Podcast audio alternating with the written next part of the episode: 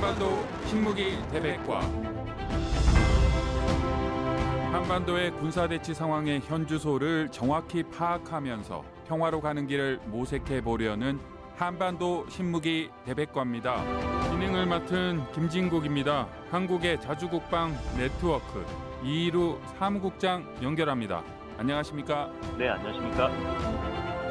지난해 2월 우크라이나를 침공해서 1년 반 정도 전쟁을 하고 있는 러시아에 쿠데타 반란이 일어나서 전 세계 주목을 받았습니다. 북한 당국도 정식 성명을 내서 반란군을 반대한다라고 하면서 푸틴 대통령에 대한 강력한 지지를 선언했었는데요. 러시아는 바깥으로는 우크라이나 전쟁, 안으로는 반란, 그야말로 내우 외환에 시달려야 했습니다. 하지만 하루 만에 상황이 종료됐는데요. 어떻게 이런 일이 발생할 수 있었을까요? 일단 러시아의 군대가 어떻게 형성이 돼 있는지를 좀 들여다볼 필요가 있는데요. 러시아에는 국방부가 통제하는 정규군이 있고요. 지난 2013년에 블라디미르 푸틴 대통령이 자신의 사적 이익을 도모하기 위해서 비밀리에 만든 사병 집단인 바그너 그룹이라는 용병 회사가 있습니다. 이 바그너 그룹은 여러 차례 북한에서 무기와 탄약을 구매한 적이 있기 때문에 북한에서 지금 무역 일꾼으로 일하는 분들은 이 조직에 대해서 이름은 들어본 분이 아마 있을 겁니다. 과거에 이 바그너 그룹은 중동이나 아프리카 지역에서 푸틴 대통령의 각종 이권 사업들을 처리하는 데 있어서 지저분한 일들, 예를 들어서 금광이나 유전 개발, 그리고 이것들을 보호하는 역할, 그리고 그 지역의 독재자를 경호하는 작전, 내전에 직접적으로 참여해서 전투를 하는 그런 업무, 이런 것들을 처리를 했는데 이들이 우크라이나 전쟁에 참전하면서 이번 이 쿠데타 제가 시작이 됐는데요. 이 러시아군은 규모가 굉장히 거대하고 핵무기도 보유한 강군으로 일반적으로 알려져 있는데 실제 그 내막을 들여다보면 밑바닥은 각종 내무 부조리 그리고 간부들은 부정부패로 썩어서 전쟁 수행이 불가능할 정도로 완전히 망가져 있다 이런 평가들을 많이 받고 있습니다. 이런 상태에서 우크라이나 전쟁을 시작을 했는데요. 군대가 그렇다 보니까 개전 초부터 지리멸렬한 모습을 보였었고 러시아군이 이런 지리멸렬한 모습을 보이니까 이들을 돕기 위해서 해외에서 실전 경험을 쌓은 바 있는 엘리트 부대인 바그너 그룹을 러시아가 투입을 했습니다. 그리고 실제로 바그너 그룹은 엘리트 부대답게 그 면모를 과시하면서 모든 전선에서 활약을 했는데요. 이 바그너 그룹의 수장 예브게니 프리고지는 원래는 푸틴의 요리사, 푸틴의 더러운 손 이런 별명으로 불리면서 영향력을 키웠던 사람입니다. 요리사라는 이름은 이 사람이 이제 요식업을 하기 때문인데 처음에는 요식업자로 시작했지만은 점점점 용병 회사를 키워가면서 우크라이나 전쟁 이후에는 용병 조직의 덩치 그리고 회사 규모, 자금, 정치적인 영향력을 굉장히 크게 불리면서 단숨에 러시아 정계의 거물로 성장을 했습니다. 그리고 러시아 정규군의 무능함을 막 비판을 하면서 2022년 겨울부터는 세르게이 쇼이구 국방장관, 알레리 게라시모프 총참모장을 직접적으로 비판을 하기 시작했습니다. 그러니까 러시아 절대 권력자인 푸틴 대통령의 호위무사들이 공적, 사적 진영으로 나뉘어서 서로 이빨을 드러내기 시작한 거네요. 전선에서 들려오는 바그너 그룹의 승전보는 러시아 정규군의 무능함을 보여주는 그것으로 비춰졌고요. 이 때문에 작년 가을부터 러시아 국방부가 이 바그너 그룹에 대한 견제를 시작을 했습니다. 무기와 탄약 공급을 제한을 하거나 아예 막아버리는 경우가 있었는데 최대 격전지가 된 바흐무트라는 전선에서 결국엔 이 갈등이 폭발해서 바그너 그룹과 러시아군이 총격전을 벌이고 바그너 그룹의 이동 경로상에 러시아군이 지뢰를 심고 바그너 그룹이 러시아 지휘관을 체포해서 고문하는 사건까지 발생이 됐습니다. 이렇게 바그너 그룹이 통불능의 괴물이 되니까 러시아 국방장관이 행정명령을 발표하고 모든 용병 조직들은 7월 1일까지 국방부와 계약을 맺고 국방부의 통제 아래로 들어와라 이렇게 지시를 했는데요. 바그너 그룹의 수장인 예브게니 프리고진이 이것을 거부했습니다. 이 쇼이구 장관의 지시에 따르면은 프리고진은 자신의 돈을 들여서 구축한 이 수만 명 규모의 용병을 완전히 다 잃게 되고요. 용병이 사라지면은 프리고진 자신의 신변도 안전하지 못할 것을 잘 알고 있었기 때문에 이번에 자신의 신변 보호를 위해서 반란을 일으켜서 러시아 군부를 상대로 자신의 세력을 과시한 것이 이번 쿠데타의 전개의 내용이었다. 라고 말씀드릴 수 있습니다. 일개 용병 집단이 프랑스의 나폴레옹 또 독일의 히틀러도 못했던 모스코바의 함락을 달성할 뻔 했던 그런 상황까지 전개됐는데 러시아군은 왜 이렇게 무기력했을까요? 네, 바그너 그룹의 반란이 시작된 곳은 러시아의 군사 행정구역상 남부 군관구가 해당되는 지역이고요.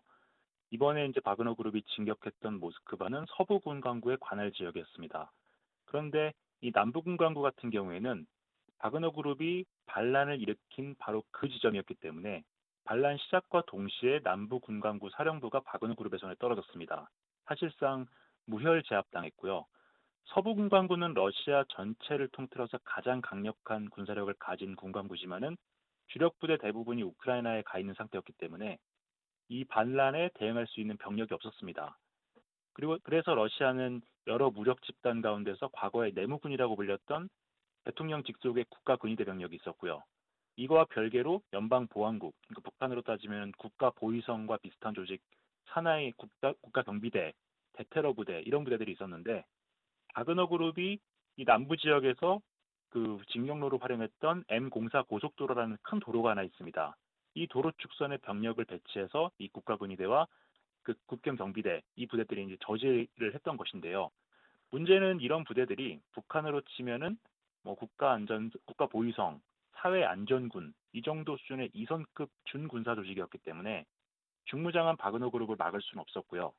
러시아군과 보안 조직 내에서도 예루게니 프리고젠에게 동조하는 사람이 굉장히 많았기 때문에 이 사람들이 반란군을 맡기는커녕 반란군에 되려 합류하는 그런 사람들이 굉장히 많았습니다. 그리고 반란 소식이 전해지니까 우크라이나 전선에 투입됐던 여러 부대들도 러시아 총참모부의 공격 명령 수행을 거부를 하고 반란군에 합류하겠다 이렇게 선언한 사람들도 많았는데 그만큼 전쟁으로 인해서 러시아군의 피로도가 굉장히 높았고 푸틴 대통령의 리더십도 예전만 하지 못하다 이런 것들을 이번 반란의 전개를 통해서 알 수 있었는데요. 이 때문에 러시아는 지상군 대신에 항공전력을 동원해서 바그너 그룹을 공격하는 그런 전술을 취했는데 이 과정에서 러시아군의 최고급 전략자산, 전자전기, 공중지휘기 그리고 다수의 공격 헬기들이 여러 대가 격추당하는 그런 참패를 당했습니다. 앞서서도 말했듯이 프랑스의 나폴레옹, 독일의 히틀러도 하지 못했던 모스크바 함락 이를 뻔도 했는데 그 바그너 그룹 용병 집단이 모스코바를 얼마 앞두지 않고 어, 회군을 한 또 다른 이유가 있다고 하는데요. 진경로 상에서는 교전, 뭐 싸움이 거의 없었는데 뭐 한 지역 보로네슈라는 지역의 일부 도시에는 또 큰 싸움이 큰 교전이 있었다고요. 네, 바그너 그룹이 반란을 시작한 곳은 남부 지역에 있는 로스토프 나누드라는 도시였고요. 이 도시는 M04라는 고속도로를 통해서 모스크바와 연결된 곳입니다. 직선 거리로 따지면 약 1000km 정도가 되는데 이 반란군은 고속도로를 따라서 정북방향 그러니까 모스크바를 향해서 쭉 가다가 한 600km 정도를 가다가 보로네슈라는 도시에 도달한 직후에 갑자기 병력을 쪼갰습니다. 그래서 일부 부대를 주 진경로인 고속도로가 아니라 동쪽으로 약 170km 떨어져 있는 보리소 글랩스크라는 지역으로 보냈는데요. 러시아군 아까 말씀드렸던 공군, 뭐 항공기들, 공격 헬기들 이런 것들이 집중적으로 투입돼서 바그너 그룹을 저지하려고 했던 것이 바로 이 보리소 글랩스크로 가는 길이었습니다. 네, 이 지역에서 격추된 항공기는 러시아군의 최신 공격 헬기인 카모프 52, 전자전 지원기인 일류신 22 이런 것들이 여러 대가 추락을 했는데요. 이곳은 모스크바로 향하는 길목이 아니라 모스크바로 가는 길에서 중간에 다른 길로 새는 길이었기 때문에 러시아군이 왜 이 지역에 공군력을 집중해서 필사적으로 저질했는지 그 이유를 알 수가 없었습니다. 그런데 바그노 그룹이 이 이곳에서 모종의 일을 마치고 철군한 직후에 보리소글랩스크 서쪽에 있는 러시아군 전략무기 저장 시설 보로네슈 45라고 불리는 이 특수시설이 바그너 그룹에게 몇 시간 동안 점령당했었다. 이런 보고가 현지 경찰 당국에서 나왔습니다. 이 시설은 러시아가 보유하고 있는 핵무기 가운데 미사일이라든가 항공폭탄 형태로 실전에 배치되지 않은 미배치 핵무기들을 저장하는 시설인데요. 전략 핵탄두가 다수 저장되어 있는 시설로 알려져 있었습니다. 이 전략 핵은 전술핵과 달리 메가톤 단위, 그러니까 대도시 하나 정도는 가볍게 날려버릴 수 있는 엄청난 위력의 핵무기를 의미하는데요. 러시아의 전략 핵탄두는 대부분 잠수함 발사 탄도미사일이나 대륙간 탄도미사일의 다탄두 개별 목표 재도립체 이 탑재용으로 제작됐기 때문에 가로 세로 규격이 1m 안팎으로 굉장히 소형화되어 있습니다. 그래서 바그너 그룹이 만약에 이 핵탄두 탈취를 시도를 했다면 기지를 점거했던 몇 시간 동안에 여러 발의 핵탄두를 충분히 빼돌릴 수 있는 그런 여력이 있었을 겁니다. 바그너 그룹이 이 기지를 점령을 했다가 물러나고 나서 몇 시간 뒤에 바그너 그룹 본대가 모스크바 외곽에서 편견대라고 해서 정찰 부대 일부는 모스크바 20km까지 진격을 한 것으로 확인이 됐는데 이들 부대가 갑자기 진격 중단을 선언하고 철수를 했습니다. 그리고 이제 이 상황이 정리가 된 이후에 몇 시간 뒤에 세르게이 라브로프 러시아 외무장관이 누가 물어보지도 않았는데 러시아의 모든 핵무기는 온전히 러시아 정부의 통제하에 있다.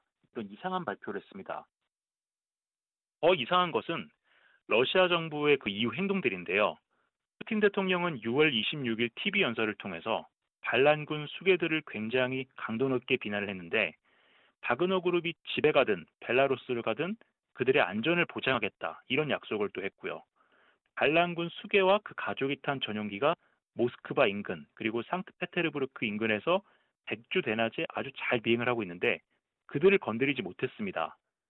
반란 직후에 러시아 본토로 돌아온 공수군도 있었고 체첸군도 이제 바그너 그룹을 소탕할 준비를 마친 상태였는데 이번에 바그너 그룹 중에서 반란에 가담한 병력이 8천 명 정도가 되지 않았다고 합니다. 그걸 감안하면은 돌아온 공수군, 체첸군을 이용해서 충분히 진압할 수 있고 이 프리고진 그리고 그의 가족이 탄 전용기가 벨라루스로 비행하고 있을 때 충분히 이것을 격추시켜서 이들을 잡거나 제거할 수 있었는데 단 한 번도 배신자를 용서한 적이 없었던 푸틴 대통령이 이 반란군 그리고 이 반란군의 수계를 고지 그대로 놔두는 그런 이상한 상황, 상황이 벌어지고 있는 겁니다. 그리고 이후에 6월 27일 벨라루스하고 러시아 언론에 이 바그너 그룹이 벨라루스에 새로운 기지를 건설하고 있다. 이런, 이런 보도가 나왔는데요. 공교롭게도 그 기지가 건설되고 있는 아시코비치라는 곳이 벨라루스의 수도인 민스크 그리고 민스크 바로 아래 러시아군이 전술핵 무기를 배치한 마슐리스치 공군기지라는 곳과 1시간밖에 떨어지지 않은 굉장히 가까운 곳에 있는 것이 확인됐습니다.